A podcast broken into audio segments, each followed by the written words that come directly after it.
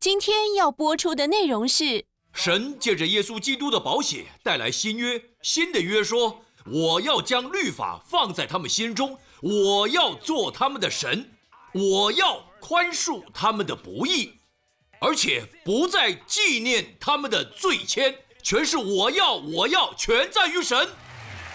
came up in this place, Lord, and there's no other name to worship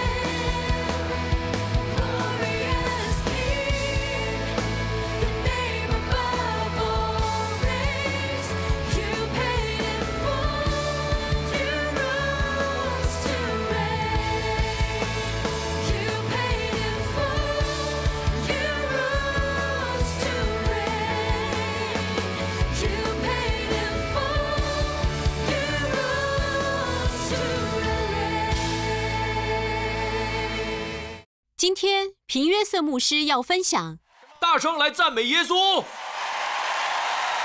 他真好，Amen。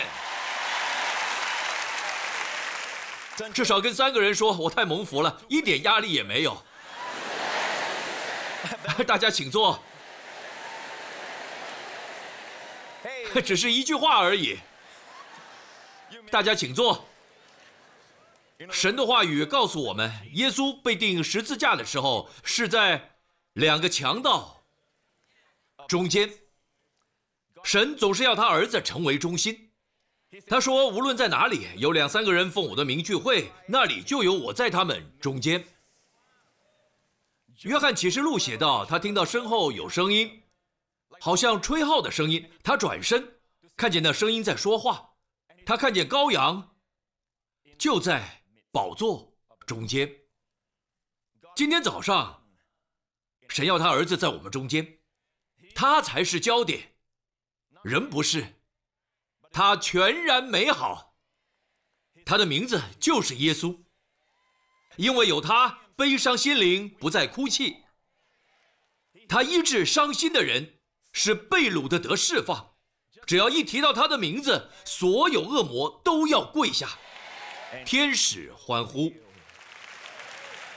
准备好领受神的话吗？好，一起翻到罗马书五章十七节，这节经文。是我们事工的商标，命定为王。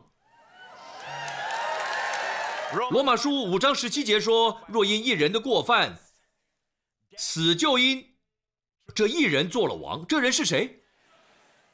不是耶稣，死就因这一人做了王。你得教教你的会友兄弟，他们，他们。”应该是别的教会来的，不属于这里。没错，死做了王是因亚当犯了罪，神从没要我们死，甚至从没要我们变老，甚至不想我们的脸上有皱纹。Amen。神要我们永葆青春，永远强壮，永远健康，活到永远。Amen。Forever young, I wanna be forever young. Do you really wanna live forever? 都知道这首老诗歌吗？Forever, forever young. 不熟悉这首诗歌，因为不是一首诗歌，赞美主。好，有一天当耶稣再来的时候，我们会有个全新的身体，知道吗？有了新身体，你永远不会觉得无聊。不会再感到无力，不会再感到沮丧，永远不会。真是太棒了！我们不会在天堂里漂浮，天堂是真实的地方。我们会有别墅，不是公寓，不是小房子，是别墅。神会将你渴望的东西满满存放在里面，因为神比你还要了解你。Amen。先别急着去，这还有很多事要完成。罗马书五章十七节：若因一人的过犯，因为亚当，当我们到天堂的时候，你会发现亚当的房子位在一个戒备非常森严的地方，因为每个人都想抓他。开玩笑的，天堂是充满爱的地方。然而，因为亚当犯了罪，死借着亚当做王，岂不更？岂不更？何况那些？受洪恩。有人说：“平牧师，您不觉得自己讲太多恩典吗？我们需要丰盛的恩典和所赐之义。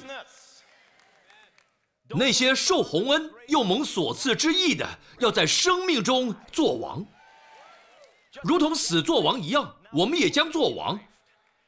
借着这两个礼物，哪两个？丰盛的恩典。”和公益的礼物一起说三次礼物，不是一份奖赏，是赐下的礼物。公益是要你去领受的礼物。Amen。呃，如果我是魔鬼，当然我不是，对吗？他没我这么帅。如果我是魔鬼，你们猜我会攻击哪个教导？丰盛的恩典，还是公益的礼物？我会教导，公益是奖赏，你要努力去赢得。然后我会贬低恩典，并且攻击那些传讲恩典之人的可信度。但圣经告诉我们，借这两份礼物——丰盛的恩典与公益的礼物，我们可在生命中做王。当你做王时，魔鬼就不行；当你做王时，疾病就不行。当你做王时，贫穷就不行。神要你在生命中做王，Amen。所以我要传讲丰盛的恩典与公义的礼物。圣经告诉我们，亚伯拉罕就是一个完美的例子，他是信心之父，他相信神，神就将这个算为他的义。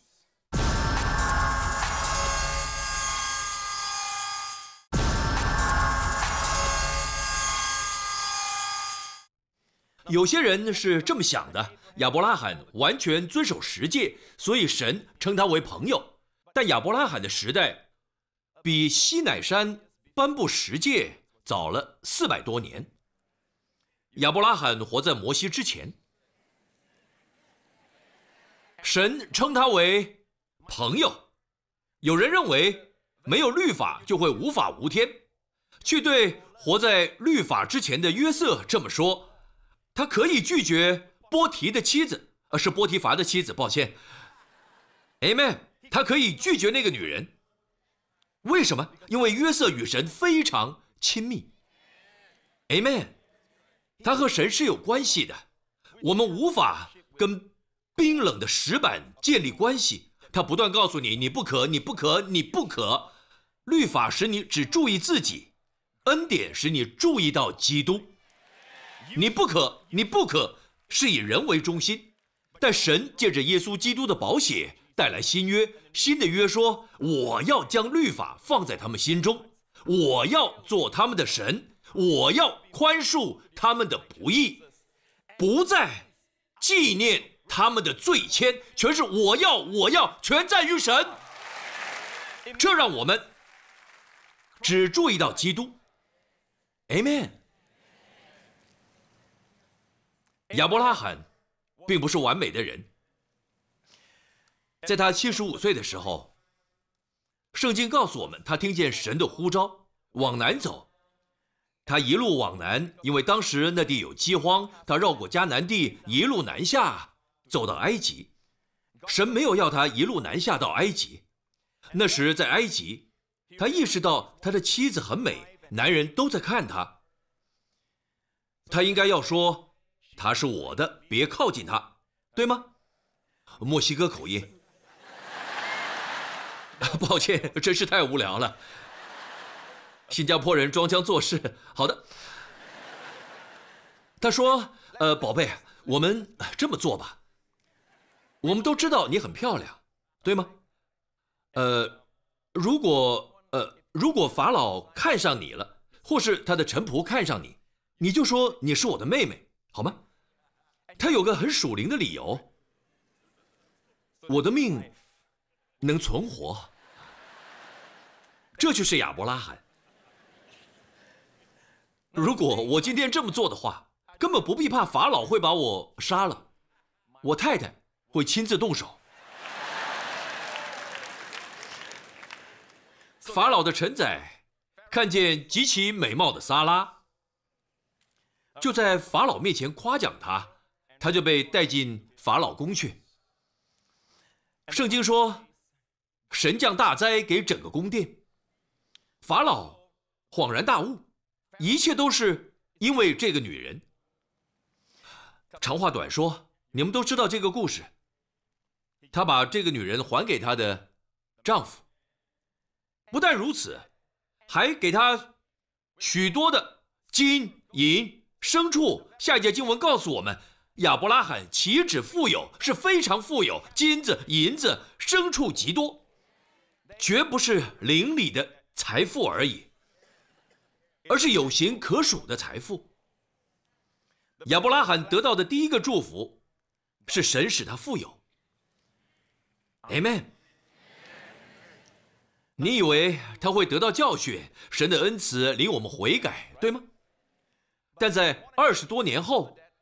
有另外一位王，亚比米勒，基拉尔王，有一首歌就是亚比米勒，是这样唱的。Abimelech, Abimelech, Abimelech, Abimelech, la la la la la la la la. The lion sleeps tonight. 亚比米勒，这首歌是为他写的。圣经告诉我们，基拉尔王我们还是一起来看这个故事。有些人看着我，好像在说圣经里没有这个。一起看创世纪二十章。现在亚伯拉罕称他的妻撒拉为妹妹，他又开始玩妹妹的把戏。亚比米勒王，呃，等一下，你知道现在撒拉几岁吗？我们刚刚讲到法老，当法老看上这个女人的时候，他大概六十五岁，比亚伯拉罕年轻十岁。现在二十多年过去了，他差不多九十岁，亚伯拉罕差不多一百岁，居然还有另外一个王，另一位外邦的君王看上了他，看到他的美貌。各位，这可不是属灵上的美丽，这些外邦王只凭眼睛，他们是外邦王，靠眼睛的。换句话说，亚伯拉罕祝福的一部分就是妻子会如婴返老还童。就算你并不完美，这都在亚伯拉罕的祝福里，让你永葆青春。Amen。神使你如鹰返老还童，是真正的还童。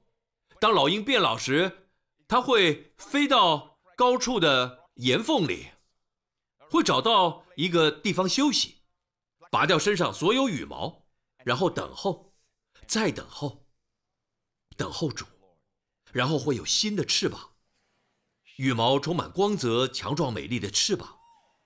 Amen，新的羽毛，然后展翅高飞。跃入夕阳，这次是有了完美的组合，年轻的身体，加上成熟的心智。神想要为你做这事，很酷吧？神使我们如婴返老还童，这都包含在亚伯拉罕的祝福里。神使他富有，神使他返老还童，亚伯拉罕恢复青春，因为他在一百岁的时候还生了儿子。在那之前就有个使女替他生了儿子。带来许多麻烦。亚伯拉罕很能生，将近百岁，还很厉害。这都在亚伯拉罕的祝福里。女士们，在你对亚伯拉罕的祝福说 “amen” 前，考虑一下后果。真的会使你的身体恢复青春。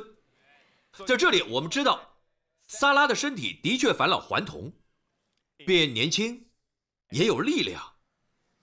这都在亚伯拉罕的祝福里。继续看这个故事，所以他称她为妹妹。基拉尔王亚比米勒差人把萨拉娶了去，但夜间神来在梦中对亚比米勒说：“你是个死人呐！”想象一下，神在梦中显现说：“你死定了。”我第一次读到这里的时候，我说：“神呐，你找错人了。”你应该向亚伯拉罕显现，亚伯拉罕撒谎，这王什么都不知道，神找错人也骂错人了。我们必须了解公义这份礼物。当神说他使你因信称义，他就是那个意思。你确实因信称义，神绝对不会模棱两可，神就把你当成艺人看。Amen。他听见你的祈祷，就是艺人的祷告。最好要小心你祷告求的什么。神不是应许要回应你的祷告，他应许要超乎你所求所想的回应你的祷告。我们的问题是我们不相信自己是艺人，我们以自己的表现来决定我们的地位。我们其实应该以我们的身份来评断我们的表现。我们是公义的。我说我们是公义的。圣经说我们因信称义，为什么是因信？因为神知道。有时当你起床的时候，你会觉得 自己非常肮脏、污秽或不义，你就是要宣告：我以因信称义，一切都是因着信。神看你是公义的，绝不模棱两可。他确实视你为义人。我们有时会感到困惑，因为当我们犯罪后，我们并不期待能听见神的声音。我们一直被这样教导，在犯罪之后，我们就与神隔绝，对吗？但好笑的是，这却常是神对你说最多话的时候。该隐在谋杀弟弟之后，听到神的声音。神对该隐说：“你兄弟在哪？”他听到神的声音，神给他一个机会。各位，我告诉你们，亚伯拉罕收到这份公义的礼物，Amen，是不可收回的。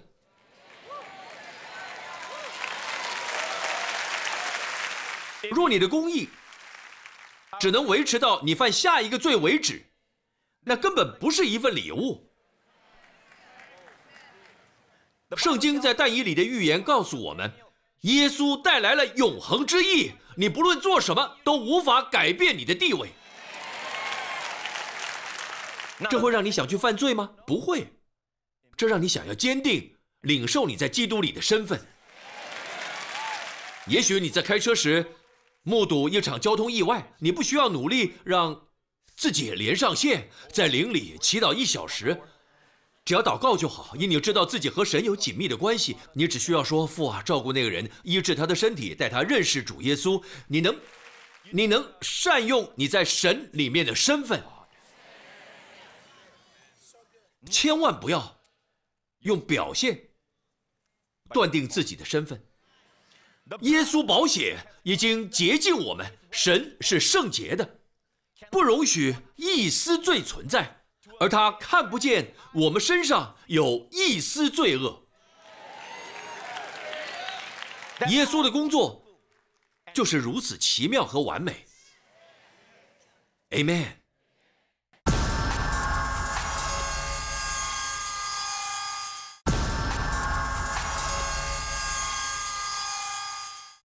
让我们回到这个故事，看看发生什么。神来在梦中对亚比米勒说：“你是个死人呐、因为你娶了那女人来，她原是别人的妻子。”亚比米勒却还没有亲近撒拉。他说：“主啊，连有益的国你也要毁灭吗？那人岂不是自己对我说她是我的妹子吗？就是女人也自己说他是我的哥哥。我做这事是心正守节的。”神在梦中对他说：“我知道你做这事是心中正直。你知道神看你的心吗？”神说：“我也拦阻了你，免得你得罪我，所以我不容你沾着他。现在你把这人的妻子归还他，因为他是先知。一个说谎的人，神还说他是先知。如果他是先知，我也是先知，你也是先知。在解释圣经释经学的法则。”也就是首次首次提及法则。每当圣经首次提出一个主题时，便有重要含义。这是先知第一次出现。这与因信称义的人有关，不是因为律法称义，因为他活在律法之前。神说他是先知，他要为你祷告，使你存活。你若不归还他，你和你所有人都必要死。继续往下看。亚比米勒把牛、羊、仆婢赐给亚伯拉罕，他再一次变得富有。继续往下看，亚伯拉罕祷告神，神就医好了亚比米勒和他的妻子，并他的众女仆，他们便能生育。因耶和华为撒拉的缘故，已经使亚比米勒家中的妇人不能生育。这是圣经第一次提到医治。与知道自己是因信称义的人有关。也许我们为病人祷告，却没有看到结果，是因为我们仍想赢得医治，靠表现来赢得。神清楚告诉我们，医治会发生，只要你知道自己因信称义，你能为人祷告，医治会发生。Amen。有一次，我在台上讲到，主题是没有得着医治的十个原因。每次参加不同特会，会发现更多没得医治的原因，清单越来越长。我是好意的，我希望人们除掉所有阻挡医治的绊脚石。我会讲十个，又变成十二个没有得医治的原因。有一天，我正这样讲道时，神阻止我，神对我说。别再说我的百姓没资格。我说主啊，我不是要说你的百姓没资格，我是出于好意，我希望他们能够挪去所有拦阻。他说我的宝血已经挪去所有拦阻。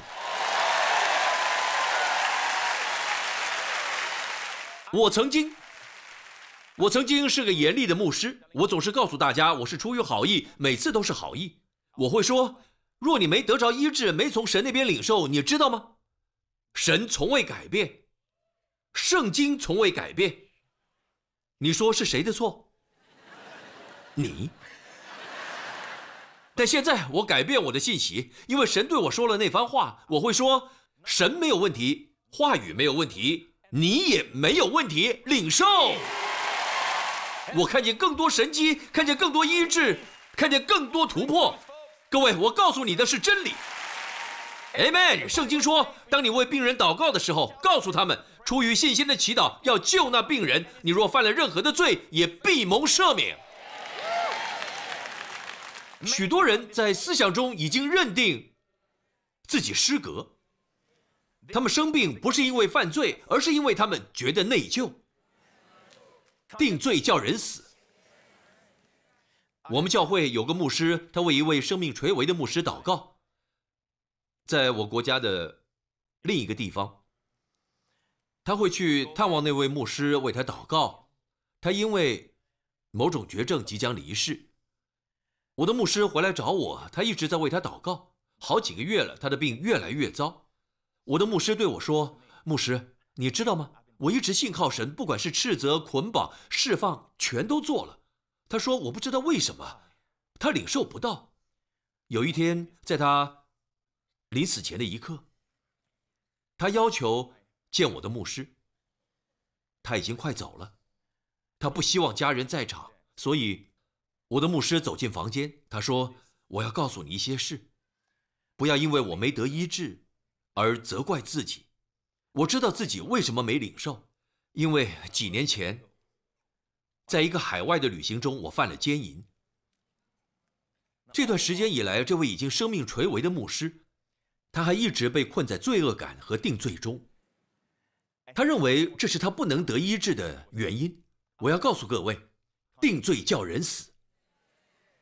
不幸的是，教会总是在定罪，不断向世人传讲定罪。亚伯拉罕因信称义，他之所以得着医治，并不是因为他很完美，或者他祷告为某人求医治，并不是因为他很完美，他只是因信称义。你想知道为什么？今日基督的肢体没看见供应或祝福，像这间教会，你们看到奇妙的祝福，Amen，像江水一样涌流。你知道为什么吗？因为你们的牧师是传讲盼望和恩典的。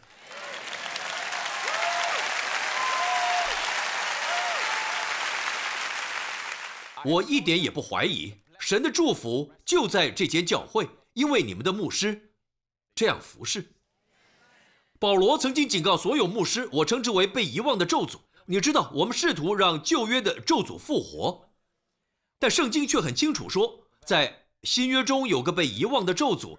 在加拉太书第一章，保罗说：“但无论是我们是天上来的使者，不是地狱来的使者，但无论是我们是天上来的使者，若传福音给你们，与我们所传给你们的不同，他就应当被咒诅。”他又重复一次：“我们已经说了，但无论是我们是天上来的使者，若传福音给你们，与你们所领受的恩典福音不同，他就应当被咒诅。”几年前我读到这个时，我说：“我不在乎别人怎么说，我要传恩典的福音，我宁可有双倍的祝福，也不要双倍的咒诅。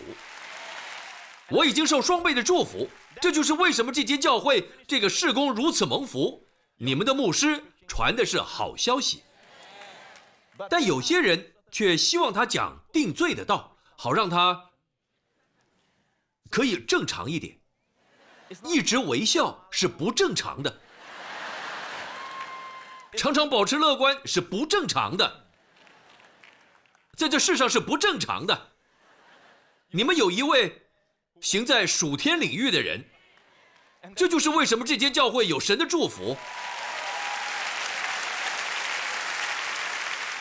现在，我们为什么无法领受？回到罗马书五章十七节，很多人都知道这节经文，但问题是，我们认为丰盛的恩典和公义的礼物只会出现一次，就是当你重生得救的时候，当你接受主耶稣基督做你的救主和主，你就领受了丰盛的恩典和恩典的礼物。但是，在这里，希腊文的时态“受”是现在主动分词，这就意味着你必须持续且不间断的领受丰盛的恩典和公义的礼物，尤其是你犯错的时候，那就是领受的时间，那是你最需要的时候。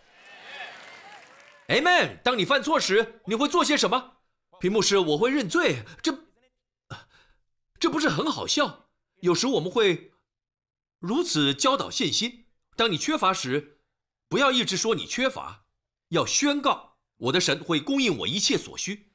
当你的身体有症状时，不要一直说你生病，是宣告因他受的鞭伤我能得医治。当你犯罪时，也许那就是为什么我们无法脱离罪。当你犯罪时，你应该宣告，在基督里我是神的义，在基督里我是神的义，持续不断的，持续不断下去，一直领受。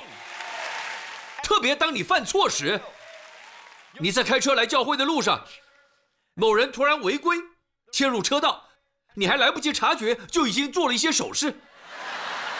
然后你想起自己是重生的基督徒，说方言、赶魔鬼、移山的基督徒。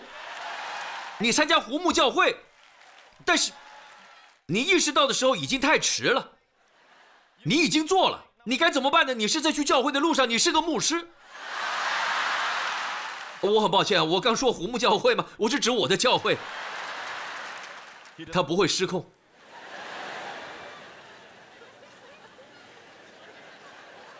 在去教会的路上，你和妻子有一点小争执，你站在这边。而你的妻子的呃记性很好，她记得教会里所有人的名字。你在等她告诉你名字，但是她却不帮你。这种情况曾经发生过，我知道。这种情况发生过。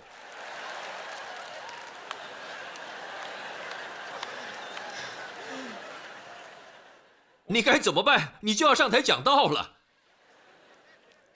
这个时候，你必须说：“天父，谢谢你，我的公义是不可逆转的，不是以你的行为为准，而是以耶稣的工作为准。”请看《罗马书》五章十九节告诉我们：“因一人的悖逆，众人成为罪人；照样因一人的顺从，众人也成为义了。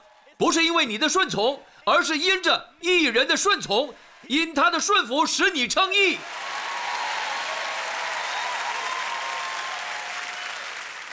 今天我是公义的，不是因为我顺服，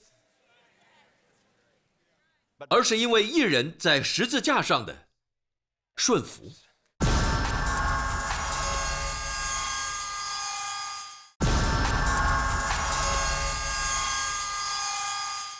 今天我是公义的，不是因为我顺服，而是因为一人在十字架上的顺服。哇哦！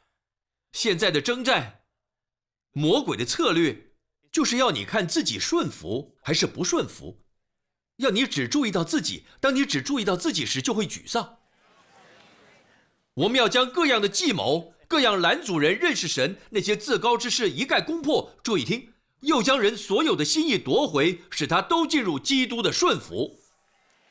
总要提醒自己，是因他的顺服使我得以称义。在你开车来教会的路上，你只是失去了冷静。要记得，是他的顺从使我称义。这绝对不会引起放荡的生活，不会，因为当你有正确的信念，就会有正确的生活。我们总是一直说要有正确的生活，正确的生活，品格，品格，品格，但是人们还是挣扎着，无法有正确的生活。基督的肢体缺乏品格，为什么？因为不该讲正确的生活，而是该讲正确的信念。这正是约尔事工的中心。只有正确的信念要改变你的思想。当你有正确的信念，一定会有正确的生活，你就会正确的领受，一切都会没问题。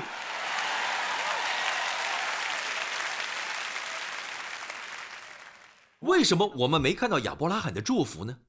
因为魔鬼使我们专注在律法上，你没有守住这些诫命。我要准备结束做总结了，请看罗马书四章十三到十四节。因为神应许亚伯拉罕和他后裔必得承受世界，这应许不是透过律法而成就，乃是因信而得的义。若是属乎律法的人才得为后嗣，信就归于虚空，应许也就废弃了。亚伯拉罕祝福有什么应许呢？应许就是亚伯拉罕必承受世界。若你总是躺在病床上，实在很难承受世界。所以医治也包括在内，在这更大的应许里，当你身无分文时，实在很难承受世界。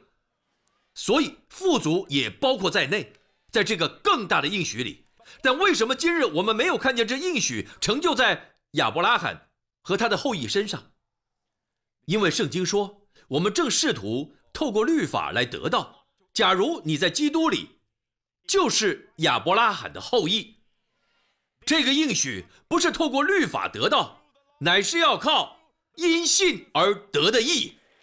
我们一直在说，如果你顺服神，如果你过正确的生活，如果你是圣洁的，神的祝福、亚伯拉罕的祝福就会到来。那不是事实，事实是，当你知道你以因信称义，每天相信并宣告这个真理，你就会看见这个应许毫不费力的实现了。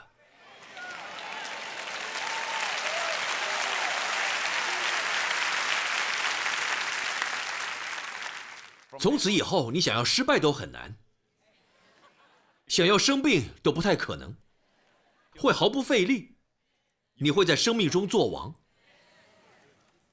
每个真实的改变都是毫不费力的。若改变是靠你的能力，就必须努力维持，靠自己的力量。但圣经说，我们众人得以看见主耶稣的荣光，好像从镜子里反照，就变成主的形状，荣上加荣。不是靠我们的努力，而是靠主的灵，只是靠着仰望主。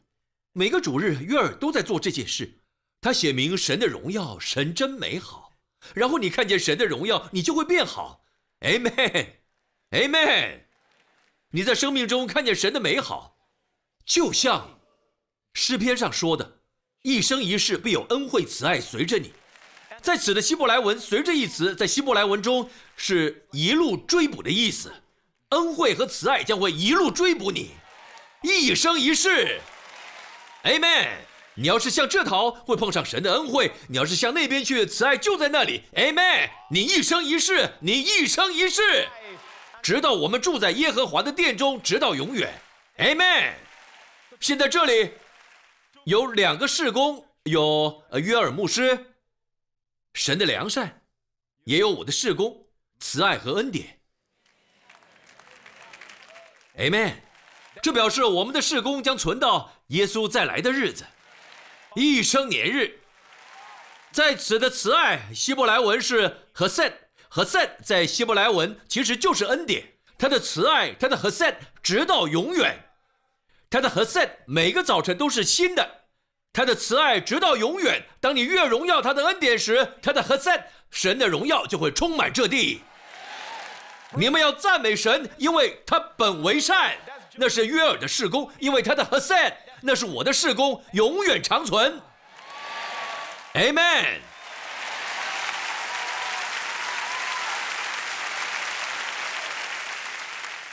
所以神让我们长得这么帅，向约尔展示他的良善，向我展示他的恩典。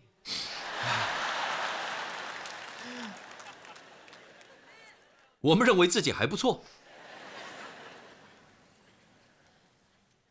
圣经告诉我们，若是属乎律法的人，才得为后嗣，信就归于虚空，应许也就废弃了。我们不希望这情况发生，对吗？我们不希望神的应许被废弃。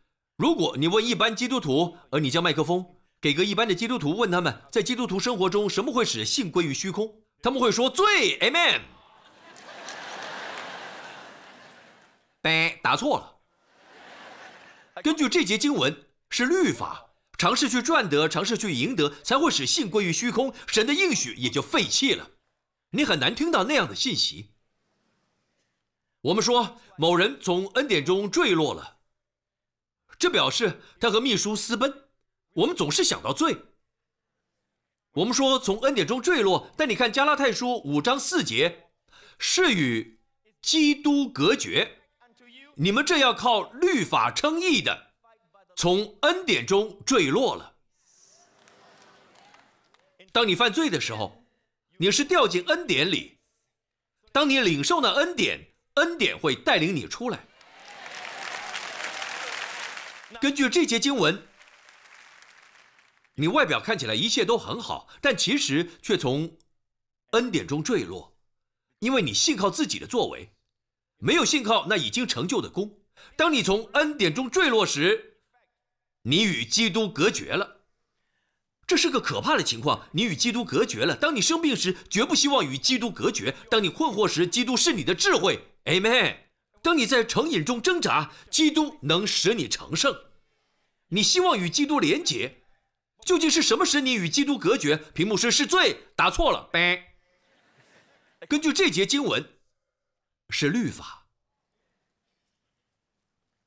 这就是为什么当耶稣在世上的时候，妓女、税吏还有社会边缘人摸了他之后就得医治，而法利赛人却不能。法利赛人夸耀律法，以自己的顺服夸口，但其实根本不顺服，因为他们有一种“我比你们都圣洁”的态度，所以无法从耶稣领受什么。但罪人却可以触摸他，虽然还有罪。却能领受，你知道为什么吗？因为恩典比罪更大。Amen。有人说，屏幕师，罪拦阻了复兴。若罪可以拦阻复兴，那你知道吗？罪就比神的恩典更大，因为哪里有罪，哪里就需要复兴。Amen 吗？究竟是什么终止了复兴？是人。重新导入律法，是律法拦阻了复兴。罪无法阻止神的恩典，罪人可以触摸耶稣，他能对他们产生影响。各位，如果我们传讲真理，罪人会领受；冷淡后退的基督徒会领受。你知道吗？神的良善将领他们悔改。但我们却说，除非你已经悔改。除非你做了这个，除非你做了那个，除非你恢复这个，否则无法领受。我们列出一堆条件，使他们不合格。为什么今天我们能因信称义？因为两千多年前，一个孤独的身影挂在十字架上。当他挂在十字架上时，神将你我身上所有的罪，全放在他身上。是父亲差派儿子来，因为父亲爱我们。是儿子说：“我将舍去自己的生命，因为我爱我父，我也爱世人。”他在十字架上舍下生命。圣经告诉我们，黑暗持续了三小时，在黑暗结束时，耶稣喊着：“我的神，我的神，为什么离弃我？”若你认真研读圣经，你会发现耶稣从未称父是我的神。那是他第一次称自己的父为我的神。为什么？因为他站在那里，代替了罪人，代替我们，好让我们今天能大声喊：“我的父，我的父，你为何如此祝福我？”哈利路亚，哈利路亚，荣耀归给耶稣。我真的相信，神非常爱我们。神竟转身背对儿子，当他喊着：“我的神，我的神，为什么离弃我？”他声音之大，我们全都知道他被离弃了。好让我们知道，我们永远不会被离弃。罪的代价已付清，耶稣会一直与我们同在，就算我们犯错时。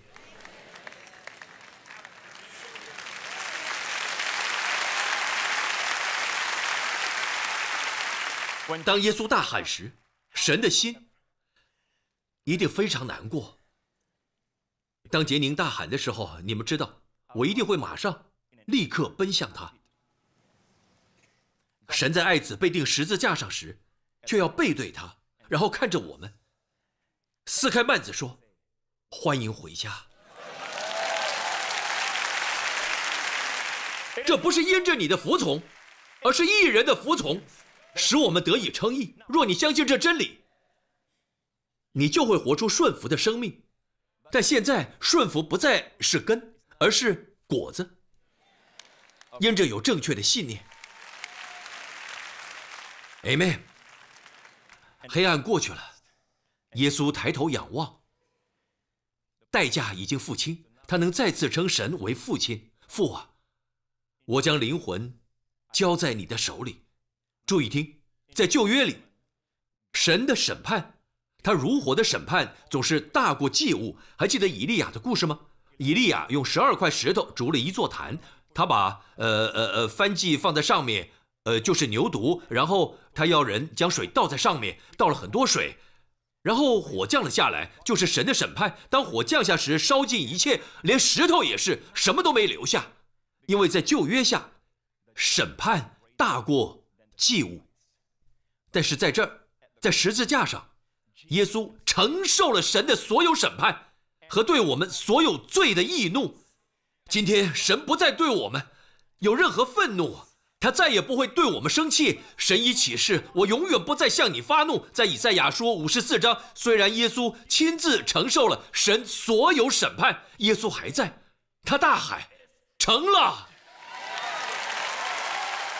这一次，请注意听，这一次，祭物比审判更大。